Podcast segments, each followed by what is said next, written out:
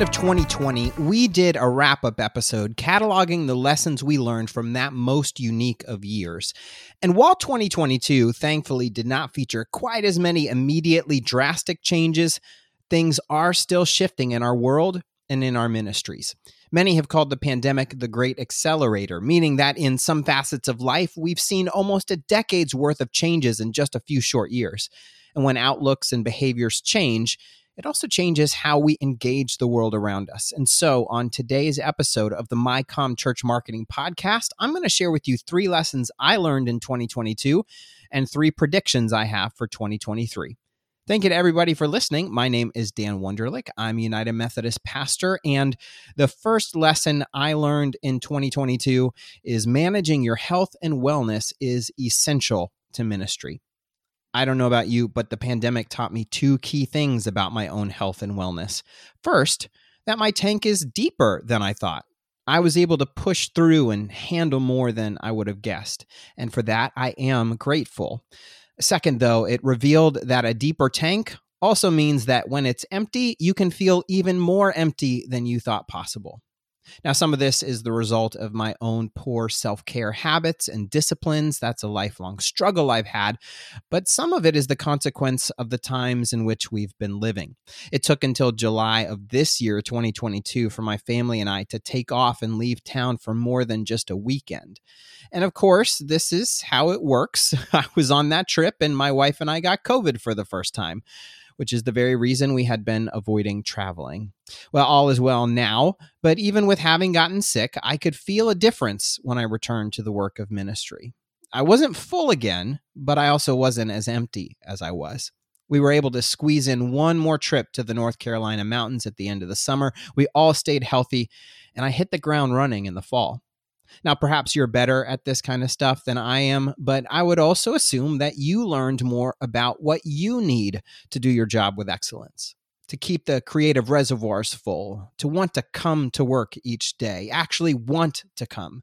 Now, back in February and March of this year, we did episodes on why we might run out of ideas and the hidden reason why we might be so tired.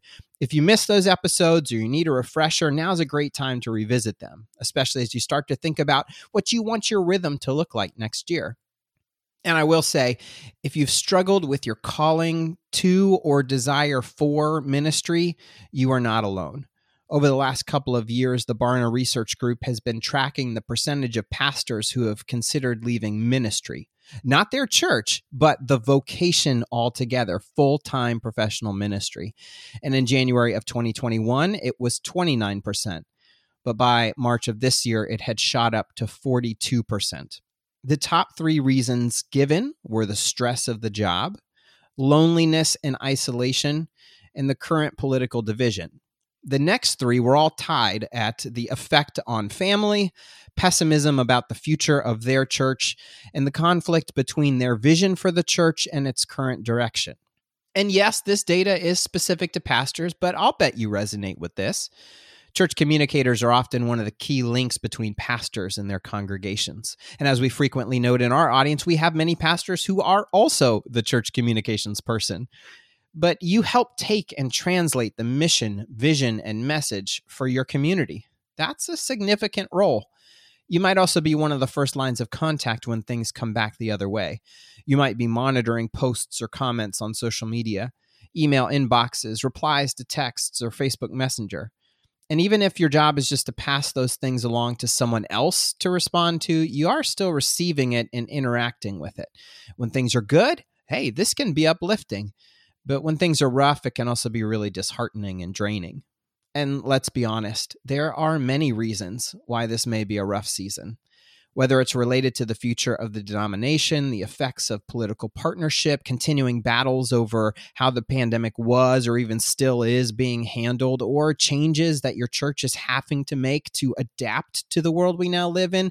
These topics, they touch nerves they inflame emotions. And we all know that communication via a keyboard can lead people to say things that they would never say in person.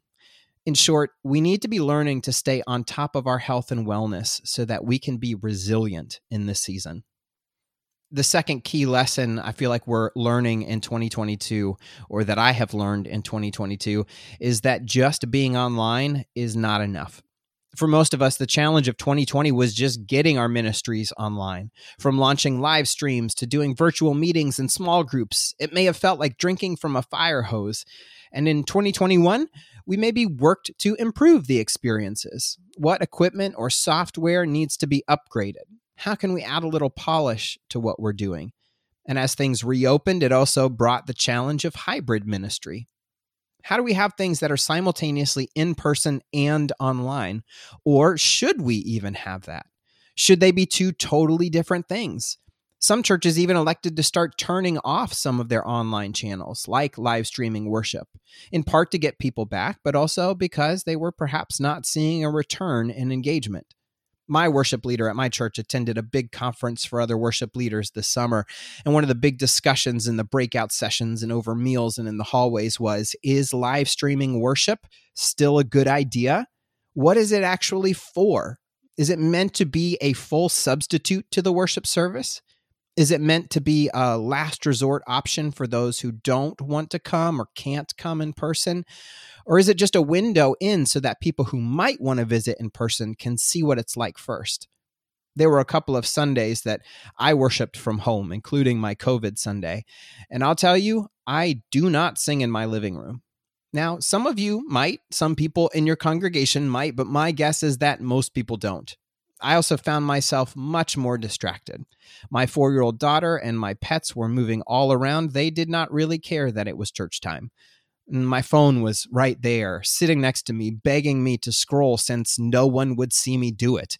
And I even found myself thinking, huh, I could fold a load of laundry or empty the dishwasher while this is on. I mean, I multitask like that to podcasts all the time and I still get the message. And folks, I am the pastor. Like I I am in charge, responsible. I am the pastor of the church whose worship I am watching and I am still thinking that I can do that.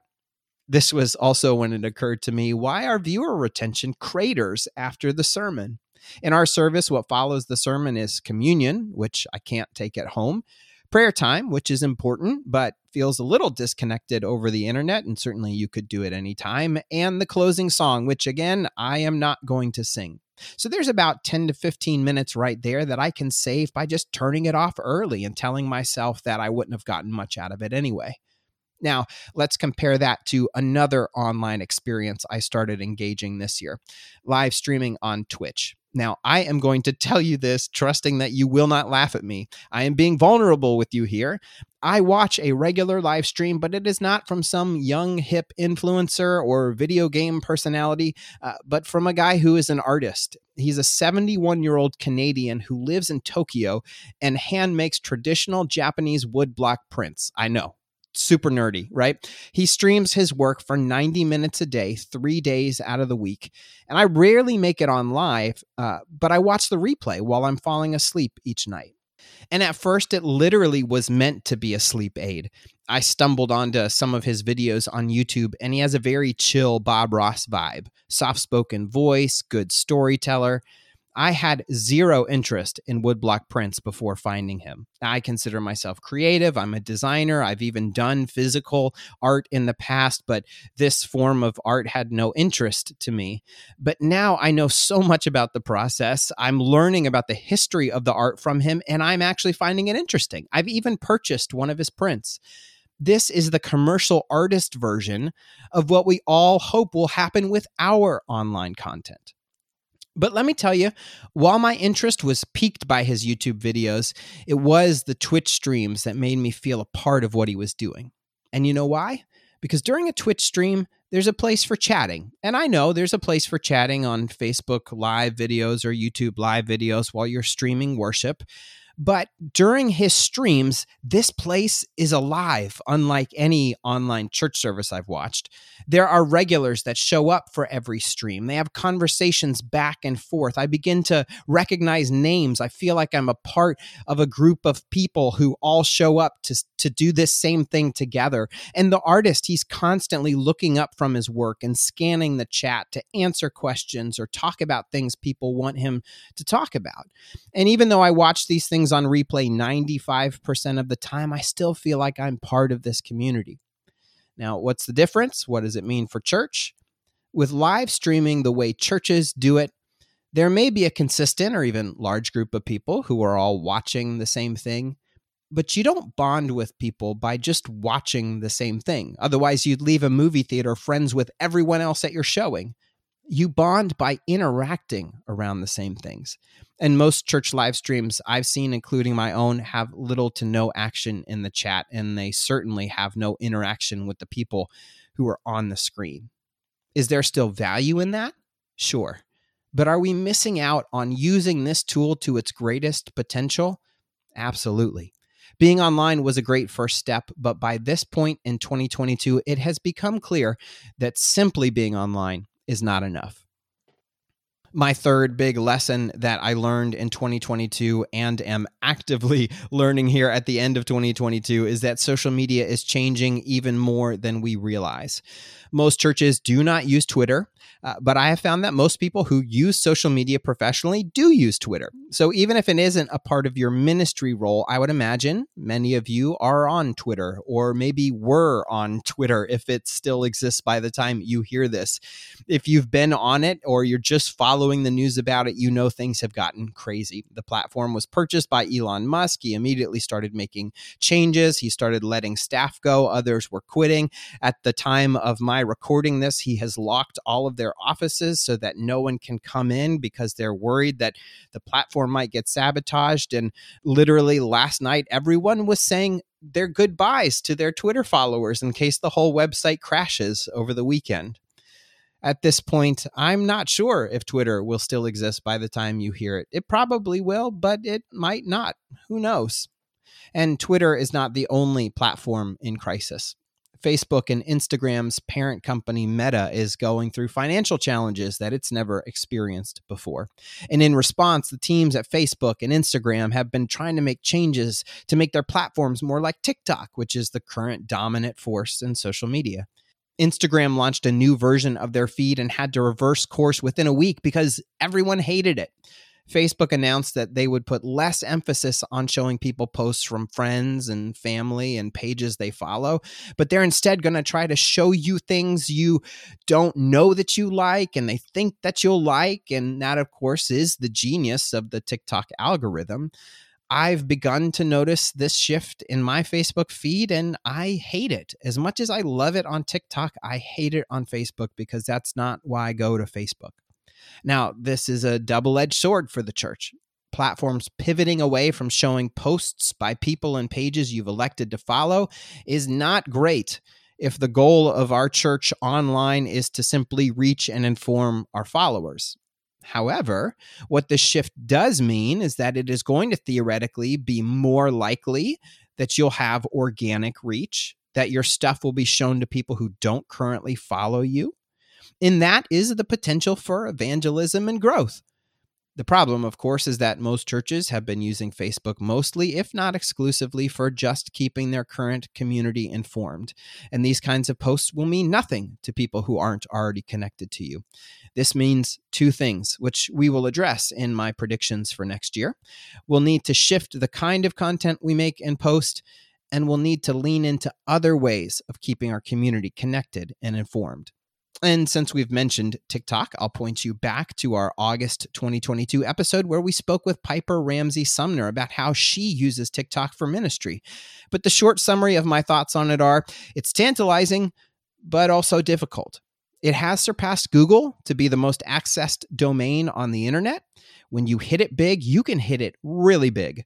But building something sustainable is incredibly hard, especially as it's grown. I mean, it's dealing with the same math problem that brought an end to Facebook's chronological feed and made it much harder to reach people there. There's simply more content than there are spaces for content. And so you literally have to fight for attention, and it can be lost as quickly as it's gained. And there continues to be lingering questions about user data privacy and if governments around the world will eventually restrict access to the app. So you have to think about that when you decide to dive in or not dive into TikTok. This year also saw a new platform gain a modest following called BeReal. Now, essentially, after you join, what happens is you get a notification at a random time each day. You then have a brief period of time in which you can make your one and only post of the day. And that post takes the form of photos taken simultaneously by both the front and rear cameras on your phone. The idea is that you literally have to be real, as it will show people where you are and what you're doing and what you're wearing at that time. And you don't get to choose the time, so you can't do too much to curate it like an Instagram feed. It is an idea that's taking off, and I'm not really sure how you would use it for church marketing at this point. And I know I've heard about it uh, months after it launched, and maybe this is the first time you've heard about it. And that's because it's growing slowly and steadily. And in these last couple days, as, as we've seen Twitter get really shaky, a bunch of people are jumping over to a Twitter like platform called Mastodon. Uh, I just signed up for it last night. And so I have no tips or tricks for you, but it may be something uh, to look into. But again, it functions a lot like Twitter. So if you're not using Twitter for your church, maybe you don't uh, use it for your, your church here either all the point is that in 2022, it feels like there are significant cracks in the foundations of social media stalwarts. What used to be the big three Facebook, Instagram, and Twitter they are all on increasingly shaky ground. The newer platforms are gaining attention and are not necessarily built for the way that churches have traditionally used social media. We need to be paying attention to this because as the social media landscape continues to change, the way we approach it needs to as well. And as a free prediction before we transition into my actual predictions, because I'm about 50 50 on this one, it would not surprise me at all if 2023 brings a new platform into view or elevates one like BeReal that's currently small but growing whatever that platform is likely won't see another meteoric rise like TikTok did. It was helped in large part due to everyone being stuck at home early in the pandemic. But I think the instability that's growing is creating room for something new. All right, predictions for 2023. Prediction number one video, video, video. Simply put, I am confident that video will continue to play a huge role in making an impact through social media, perhaps even more so than in 2022. As we noted in our last point, the dominance that TikTok is having is affecting every other platform. There are those like Facebook and Instagram that seem to be desperately pivoting in that direction with Reels, but even YouTube, which is quite possibly the most stable social media platform at the moment, it launched YouTube Shorts. Now, here's some good news. If you're active across all of these platforms or you want to be, you'll notice that many creators are just making one video and then posting them to TikTok, Reels, and YouTube Shorts in the past it was much more critical to tailor your content to specific platforms and reposting the same thing across all of the platforms wasn't uh, effective. It wasn't a, a recommended strategy. And while you may still want to think through what demographic you engage on each platform and perhaps selectively decide which videos will go where you can largely just create a single batch of content and send it to all the places that make sense it's also common to see short form videos that are actually clips from a longer video. The most obvious example for churches are clips taken from a longer sermon. And this can be a really effective way to catch people's attention and lead them into engaging with a longer section or even the full sermon. Another thing you might see is a longer video that takes the form of a list three keys to something, five shortcuts, 10 tips. And then each segment gets cut down into its own short. There's still the long video, but then there's the shorts, utilizing the same content you've already recorded. Blending the two, you might take key points or actionable parts of your sermon maybe you do rewrite them into a list style video and record a new version delivered direct to camera rather than something you captured in the sanctuary. But then you can have a long video and then chop it up into a handful of short videos. And you're doing that out of content that's already being written. And this is where we take the next step in the importance of video in 2023. Short form video, usually shot as vertical video or cropped to vertical video, are driving TikTok reels and shorts. However, ministries should not neglect the value and impact of medium and long form videos. Let's be honest right now, I've already said it. The most stable social media platform on the internet is YouTube. And while they do have shorts and are trying to make them a bigger part of the platform, it's still primarily a place for longer videos. You might not think of YouTube as a social media platform, but it is a place where people encounter and engage with content. It's also a place where you can build a community. Hank Green is a science communicator, author, musician, and entrepreneur, but his longest running gig is literally as a YouTuber. He's been active and successful for more than a decade. He's also recently grown a large following on TikTok, and he's reflected on what he perceives to be the differences between TikTok and YouTube. And it's more than just length and format. Because TikTok opens on the Explore tab and specializes in trying to find you new things you've never seen before, it's great for creator discovery. It's also terrible for community building. YouTube is largely the opposite. You can still discover new things, especially through searching or looking at the recommended videos. But when someone chooses to subscribe to your channel, YouTube is built to help them stay connected to you. He likens TikTok to a greenhouse and YouTube to a garden. A greenhouse is a great place to try to start growth quickly but to be sustained long term, you need to move out of the greenhouse and into the garden. And that's why almost every TikTok profile page includes a link to Instagram or YouTube or some other platform somewhere else that's not TikTok. Some creators will even end their TikToks with a call to action to follow them on another platform where they can better connect and grow and serve a community. And that leads us well into prediction number two it will be imperative to move people to platforms you control. Moving someone from TikTok to Instagram or Instagram to your YouTube channel increases the likelihood that you'll be able to reach them more consistently and in deeper ways, provided that you're creating content that serves them. However, at the end of the day, all social media platforms are ultimately owned and controlled by someone else. And the changes they make are not in your best interests, but theirs. This is most clear with Facebook. If you've been on the platform for a long time, you've weathered so many different shifts in algorithms and focuses. There'll be a couple years where the focus seems to be on showing people content from family and friends and follows, and then they shift to showing more content from pages you don't follow. They'll be all in on stories and then video and then live video and then go back to something completely different once every couple of years, you suddenly can't reach the people you want to reach or who have intentionally followed you in the same way. Also, as all of these platforms have had to respond to bots and hate speech and manipulation, piracy of creative content, and more, they've had to implement tools that try to filter out content and punish sources that seem to be making trouble. But of course, it would be impossible for a real human to review everything published on any one site. So they use algorithms and AI. This inevitably leads to posts and pages getting in trouble, sometimes legitimately and sometimes unfairly. Now, I am not one to cry persecution when that happens to churches and religious content on the internet. I usually attribute it to an honest mistake, an overzealous filter, or perhaps the code being written by people who may not be themselves religious and thus don't always know how to handle our content. The problem, of course, is that there is no easy way to contact a real person at any of these platforms and get things straightened out. So you may find yourself with reduced reach or even a suspension from posting until someone gets around to looking at your case. This is why it's vitally important to also encourage the people you connect with to connect with you through channels you do control. Examples include email lists, texting services, your website, or even a podcast. With all of these, you have much more control over how your content is displayed, and you have a much more direct connection with your audience. They don't have to wait for an algorithm to push your post into their feed.